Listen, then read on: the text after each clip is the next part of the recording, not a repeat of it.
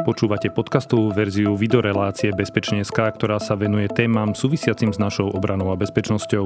Moje meno je Juraj Rizman a Bezpečne.sk pripravujem v spolupráci s denníkom SME. Mojím dnešným hostom je bývalý zástupca náčelníka generálneho štábu ozbrojených síl Slovenskej republiky, generál Polčík Pavel Macko. Vítajte, pán generál. Ďakujem pekne, dobrý deň, prajem. Tento diel bol pripravený v spolupráci s denníkom SME a organizáciou Globsec. Pán generál, dneska ráno okolo 4. hodiny ruský prezident Vladimír Putin no, oznámil začiatok špeciálnej vojenskej operácie. A len niekoľko minút po jeho prejave v podstate sme boli svetkami ostreľovania viacerých ukrajinských miest, dokonca aj mimo tej Donbasskej oblasti, ktorú označil ako za cieľovú oblasť. Sú hlásené presuny pozemných jednotiek z Ruska, sú hlásené boje vo viacerých regiónoch. Vy ste boli člen generálneho štábu, vy ste boli v našom najvyššom velení armády Slovenskej republiky ozbrojených síl, ste expert, ktorý pôsobil v štruktúrach NATO. A aké je vaše prvé hodnotenie toho, čo od rána sledujeme? Tak to prvé úplne zásadné hodnotenie je, že po 77 rokoch končí mier v Európe toto, čo my vidíme, bez ohľadu na to, v akom štádiu sa to zastaví alebo nezastaví, je regulérna vojna. Doteraz sme videli rôzne stabilizačné operácie alebo takého menšieho charakteru alebo rozmiestňovanie síl, to, čo predvádzalo Rusko pred pár dňami alebo pred pár hodinami na tej východnej, veľmi východnej časti Ukrajiny. Toto je regulárna vojna. Toto nie je stabilizačná operácia. Vidíme nejaké fázovanie. Prvá fáza bola príprava vlastne tých síl, premiesťovanie jednotiek, všetkých úderných ofenzívnych jednotiek okolo celej Ukrajiny. Videli sme pod zámienkou cvičenia slobody plavby, e, že sa presúvala Severná morská flotila, e, sever, e, Baltická flotila, Černomorská už bola na mieste. Vlastne okrem Tichomorskej flotily všetky námorné sily Ruska sú v Čiernom mori. Videli sme sústredovanie ďalších síl a prostriedkov, predsúvanie letectva. Takže tu boli symptómy, že niečo sa Veľké deje, alebo že teda minimálne Rusko si vytvára natlakovú pozíciu. V druhej fáze, ktorá začala v pondelok uznaním republik, si vytvorili zámienku na to, aby mohli vstúpiť aspoň na tú časť ukrajinského územia. V tomto okamžiku vidíme celoplošnú inváziu alebo útok celoplošný na Ukrajinu.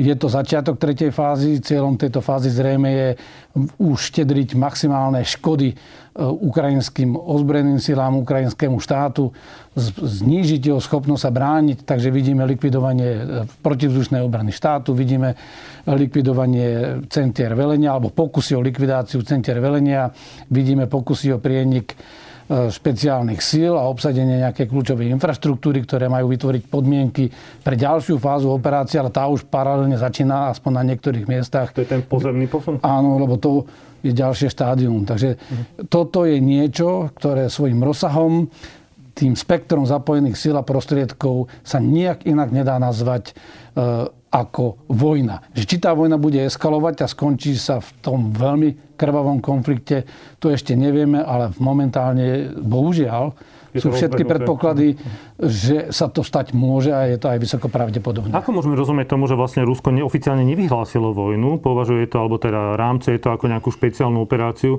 pritom všetci pozorovatelia, ktorí sú experti na danú problematiku, hovoria, že toto je regulárna vojna. Ako tomuto rozumieť?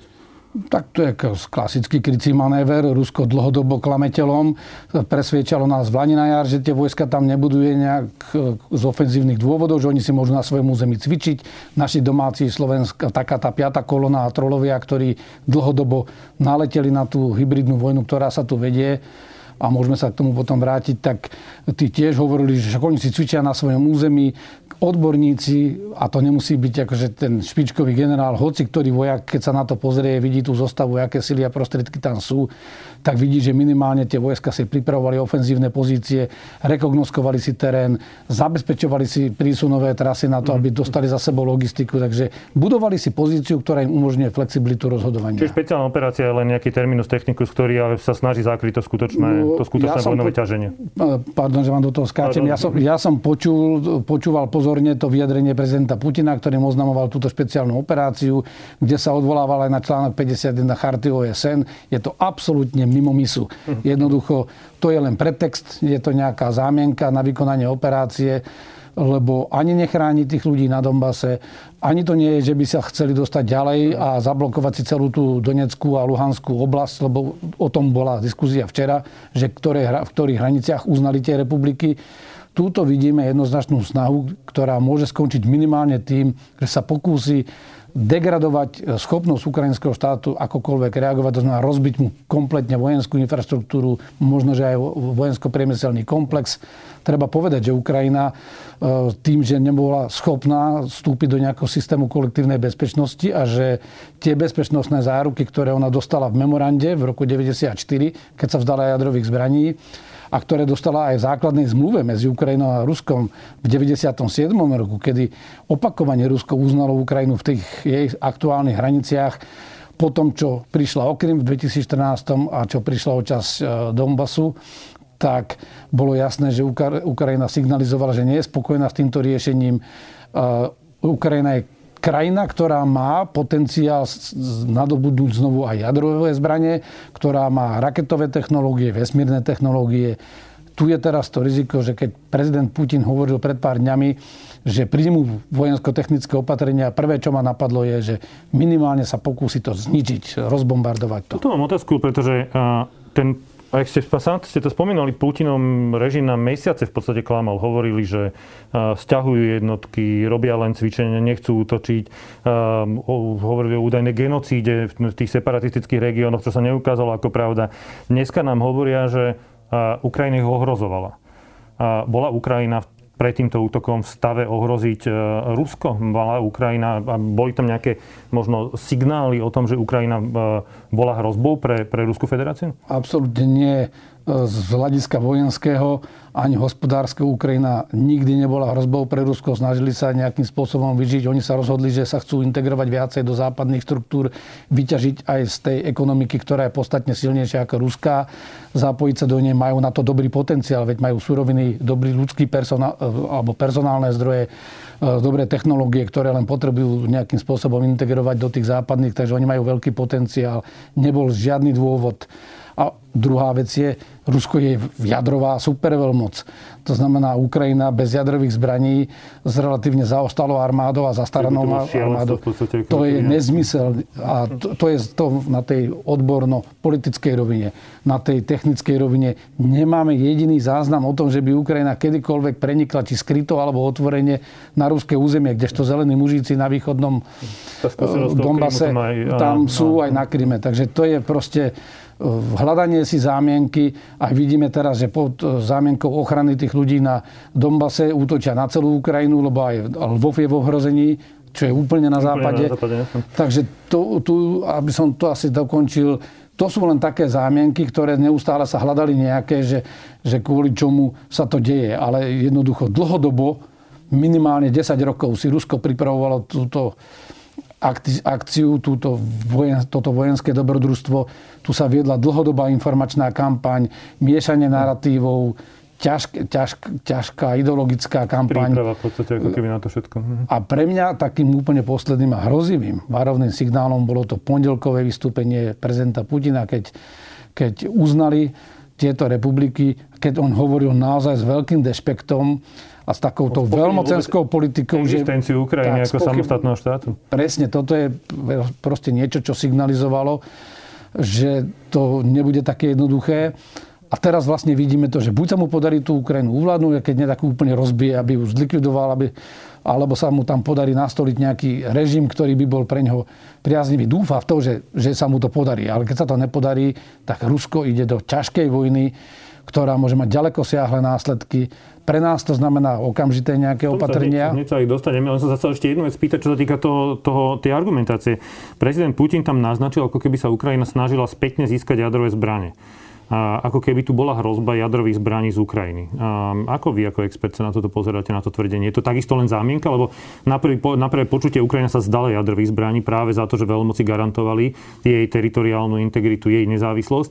A, a Rusko dneska hovorí, ako keby Ukrajina sa znova snažila tie jadrové zbranie získať. Ja si myslím, že nedá sa povedať, že by sa snažila Ukrajina, ale ten potenciál má. Lebo to bolo práve Ukrajina bola tá časť, kde bola technológia aj na jadrové zbrania, aj na kozmický priemysel, aj na raketový priemysel. E, to bola taká...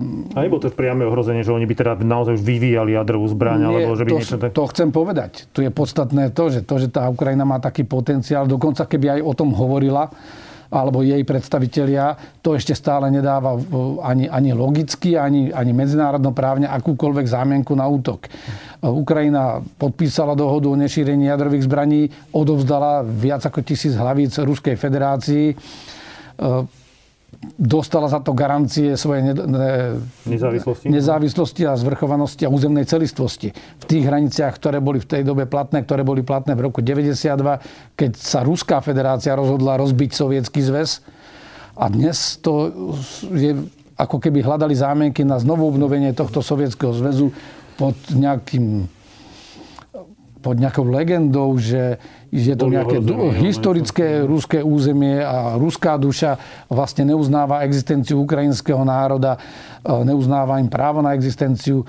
Takže podľa mňa to je veľmi chabý argument. Áno, Ukrajina má tie schopnosti, alebo to, zatiaľ ich má, tie schopnosti, že by to mohla urobiť, ale aj to by bolo vážne pre nich Maximálne, čo ja som zaregistroval za tie posledné roky, bolo na, v takých tých um, think tankoch a v takých kruhoch tie úvahy o tom, že teda v situácii, keď nechce nás nikto do NATO, v situácii, keď uh, sme ostali neutrálni, ale bez zubí a neplatia medzinárodné pravidlá a odkrajuje si takou salamovou metodou náš veľký brat z nášho územia, tak možno, že boli len úvahy, ale je to absolútne vylúčené, že by akékoľvek preukázateľné kroky, kroky boli. Uh-huh. Uh, Ukrajina je náš priamy sused. Ako sa môže táto vojna dotknúť Slovenska? Lebo veľa sa dneska špekuluje o tom, že čo to znamená vlastne pre našu republiku. Tak z toho krátkodobého hľadiska to znamená, že uh, destabilizuje sa región, veď máme vojnu na hraniciach, tak čo už, už ďalšia hrozba je iba tá, že tá vojna prekročí tie hranice. To znamená, to nie je dobrá situácia, môžeme čakať vlnu utečencov, uh, najmä ak to bude pokračovať, môžeme čakať ekonomické problémy, budeme asi prijímať sankcie, ktoré aj nás postihnú, ale ako inú možnosť nemáme. Vojensky reagovať nechceme. Do toho konfliktu sa nechceme zapájať priamo. Takže jediná možnosť je uvaliť tie ekonomické sankcie, lebo reálne treba povedať, my vlastne financujeme túto ofenzívu. Rusko má veľkú časť príjmov z predaja uhlovodíkov. My sme totálne závislí plynom v podstate, áno, na Rusku. zemný plyn. Mhm. Takže vlastne ono z toho, len z zemného plynu 40% ruských príjmov verejných alebo štátneho rozpočtu to sú tie peniaze, z ktorých sú financované teraz tie bomby a rakety, ktoré padajú na Ukrajinu. Rozumiem. Pán generál, pre nás lajkov, Zatiaľ najbližší, e, taký teritoriálne najbližší útok e, na nejaký ukrajinský cieľ bol cca 270 km od našej hranice. To bolo útok na letisko v Ivano-Frankovskej oblasti. Čo to znamená pre našu obranu. To znamená, e, ten náš systém protivzdušnej obrany, nášho letectva. To už je v tej vzdialenosti, ktorú proste máme v monitoringu, vieme, čo to sa tam deje. v tzv. zóne rozpoznania a identifikácie, to znamená, to sa blíži k nášmu územiu. Jednoducho bojuje sa v susednej krajine a nikto v tomto okamžiku nikto nevie dať garanciu, že nebudú pokračovať tie boje ďalej, že sa to neposunie vyloženie na naše hranice. Tu dokonca môže dojsť aj k náhodným a nechceným presakom e, na naše územie. To znamená, to je mimoriadne vážna situácia. Skrátka, vo vedľajšej krajine je vojna. Tam sa už príjmajú, a teraz viem, že sú tam nejaké obmedzenia, čo sa týka informovania verejnosti o tých konkrétnych krokoch. Ale v takýchto situáciách sa príjmajú nejaké kroky na našej strane. Ako na to reagujú ozbrojené sily? To určite sa príjmajú. My máme dve veci, ktoré musíme si primárne sledovať. Vonkajšiu bezpečnosť. My musíme mať 100% istotu, že ani náhodne nehrozí ohrozenie nášho územia a musíme byť na to pripravení. Musíme to poriadne monitorovať. No a my máme aj z hľadiska vnútornej bezpečnosti, lebo masívna migračná vlna, do tej vlny sa môže aj hocikto zamiešať.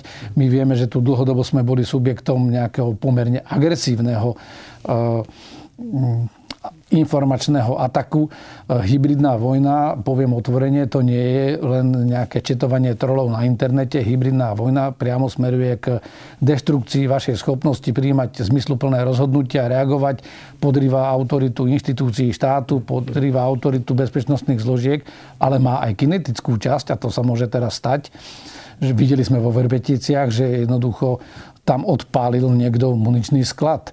Takže my musíme prijať aj opatrenia protiteroristické, musíme si chrániť kľúčovú infraštruktúru, že toto určite sa e, v zákulisí deje bez toho, že by... Dneska zasadala Bezpečnostná rada štátu. Jednoznačne tam predpokladám, keby som sedel tej rade alebo sedel by som tam za chrbtom ministra obrany, tak určite by som odporúčal presne tieto opatrenia. Dávajme si pozor na kľúčovú infraštruktúru, pripravujeme si naše sily a prostriedky. Nie kvôli tomu, že čakáme ozbrojený útok zvonku, No, no, ale kvôli tomu, že, tá, že tu môže vzniknúť bezpečnostná kríza a môže tu, môžu tu vzniknúť situácie, ktoré ťažko teraz predvídať, ktoré môžu destabilizovať situáciu u nás vo vnútri. No. Uh, dotknem sa jednej časti, ktorú ste teraz spomenuli, a to je, že naše tajné služby už roky reportujú o špionážnych aktivitách Ruskej federácie na území Slovenskej republiky. Keď si pozrieme tie verejné správy tajnej služby, tak posledné roky je tam vždycky v časti kontrašpionážna ochrana o tom, že, že monitorujeme tieto aktivity, že sa tu dejú tieto aktivity. A takisto tie verejne publikované správy našich tajných služieb pomerne otvorene hovoria práve o tých hybridných operáciách Ruska proti Slovensku. Na cieľ spochybniť presne pre predstaviteľov štátu, štátne inštitúcie, ich rozhodovacie procesy, naše ukotvenie v EU a v NATO a tak ďalej. A neprišiel čas na ráznejšiu ochranu záujmov Slovenskej republiky? Jednoznačne ja stále upozorňujem ako profesionál, že hybridné operácie to nie sú len informačné operácie. To je aj diverzná podvratná činnosť, to sa tu špionáž, to sa tu deje, deje sa to s nepriateľským úmyslom, to nie je v tej rovine slobody prejavu. Uh-huh. Ak to konštatujú spravodajské služby vo verejných správach, tak vám garantujem, že v, tom, v tých utajovaných správach toho bude určite viacej. A je vždy problém, lebo spravodajské informácie sú indície. Tam sa veľmi ťažko, to není forenzné pátranie, ktoré môžete použiť v nejakom e, trestnoprávnom konaní. Takže e, tieto spravodajské informácie tu sú. Myslím si, že nastal čas e, zatiahnuť ručnú brzdu a prejaviť púd seba záchovy lebo to, čo sa deje, a videli sme to teraz aj v súvislosti s tou dohodou medzi e, USA a Slovenskom o obranej spolupráci, tu už sú symptómy, ktoré nestranný nezávislý analytik jednoznačne si vyhodnotí, že tu sú symptómy, ktoré smerujú priamo dokonca k možnosti štátneho prevratu alebo vyvolaniu takých masových nepokojov a, a politického nekľudu, ktorý môže ochromiť vôbec rozhodovanie toho štátu a demokratické zriadenie. Takže je to vážna vec, treba na to pozerať e, prísne a myslím si, že minimálne v tomto okamžiku, keďže Rusko je už krajina vo vojne, a bojuje v susednej krajine, je treba všetky tieto rôzne internetové portály, outlety vypnúť. Jednoducho ja to budem v tomto radikálny. Sloboda prejavu končí tam, kde my už teraz sa musíme baviť o tom, ako Slovensko má prežiť, ako zostať stabilnou, prosperujúcou krajinou. Sme vo vnútri NATO, ale ten, kto teraz posiela rakety, bomby a, a pozemné vojska do susednej krajiny, ten tu dlhodobo či priamo, alebo cez proxy hráčov e, šíri nepriateľskú propagandu. Nie je žiadnym tajomstvom, že tu na Slovensku roky pôsobí aj pomerne aktívna piata kolona. Proruské polovojenské skupiny, motorkársky gang, ktorý sa podielal na nejakých akciách na Kríme a tak ďalej.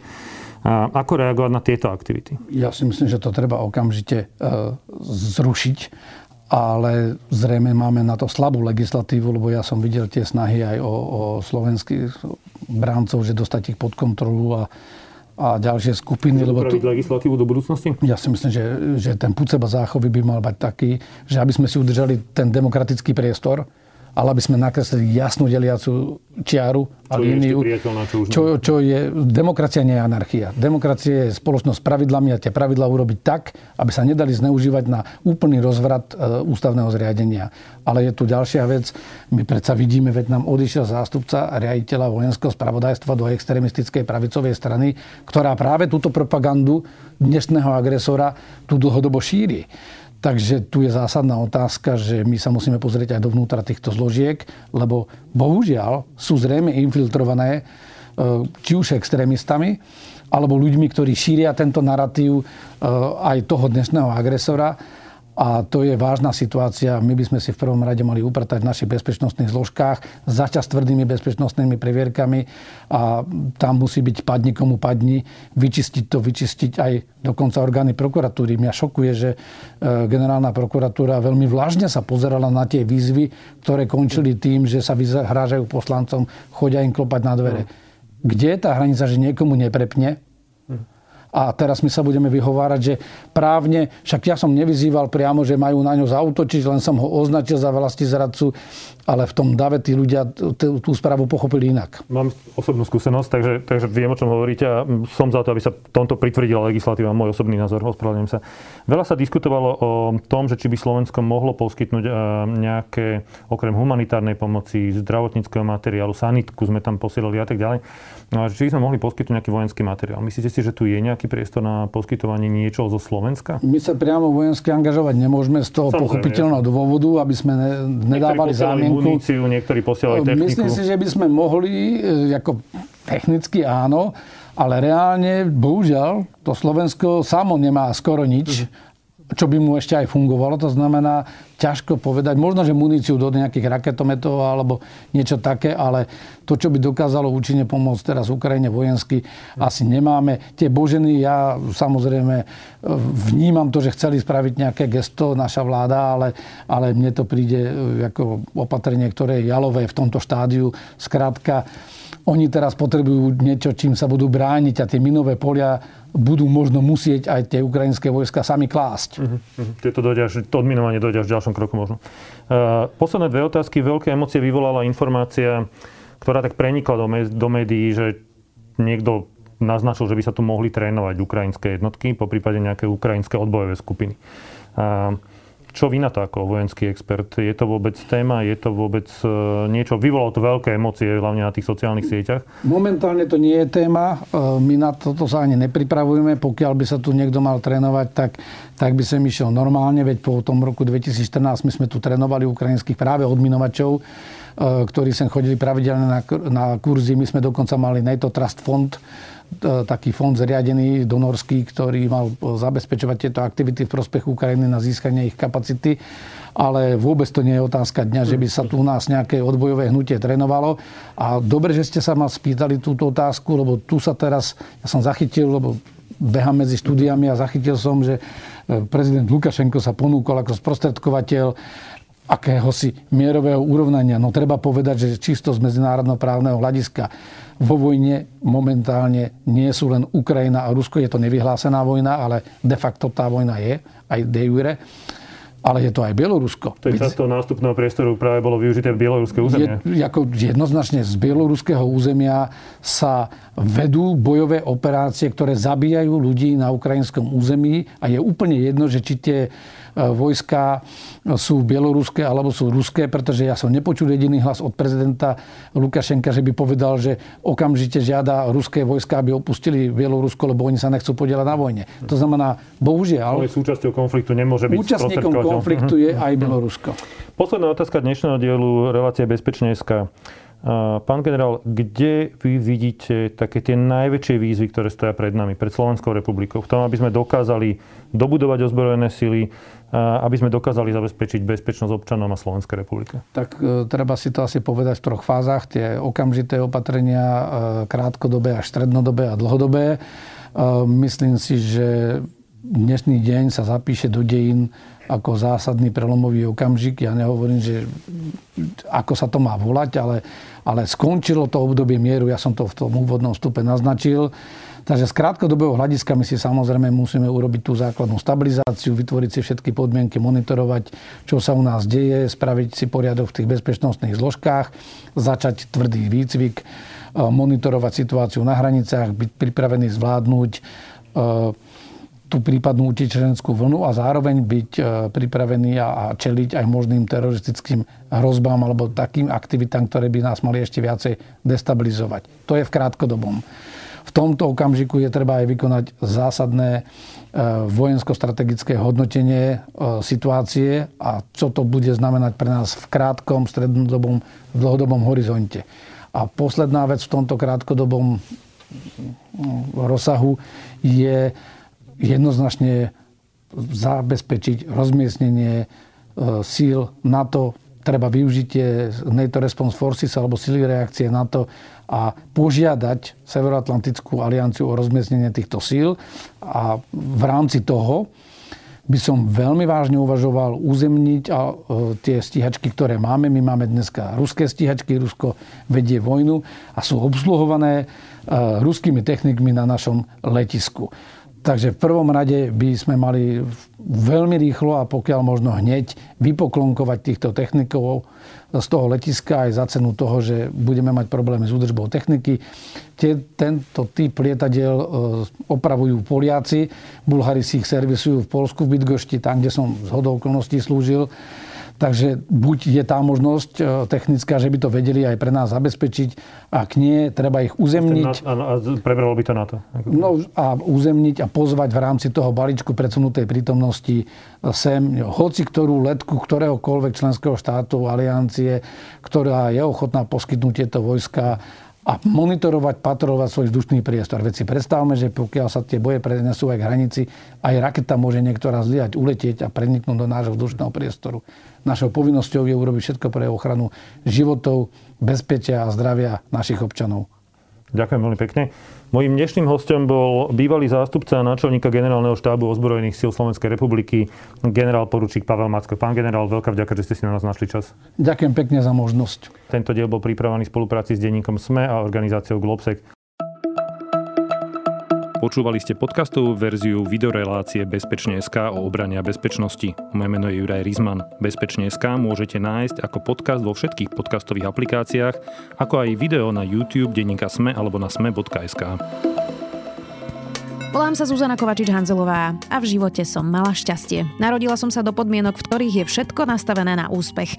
Aj preto som pre vás pripravila spolu s Kristínou Paholík Hamárovou minisériu Odsúdený na neúspech o téme generačnej chudoby, vylúčených komunít a systéme, vďaka ktorému sú státisíce ľudí odsúdení na neúspech. Nájdete nás na Smeska aj vo všetkých podcastových aplikáciách.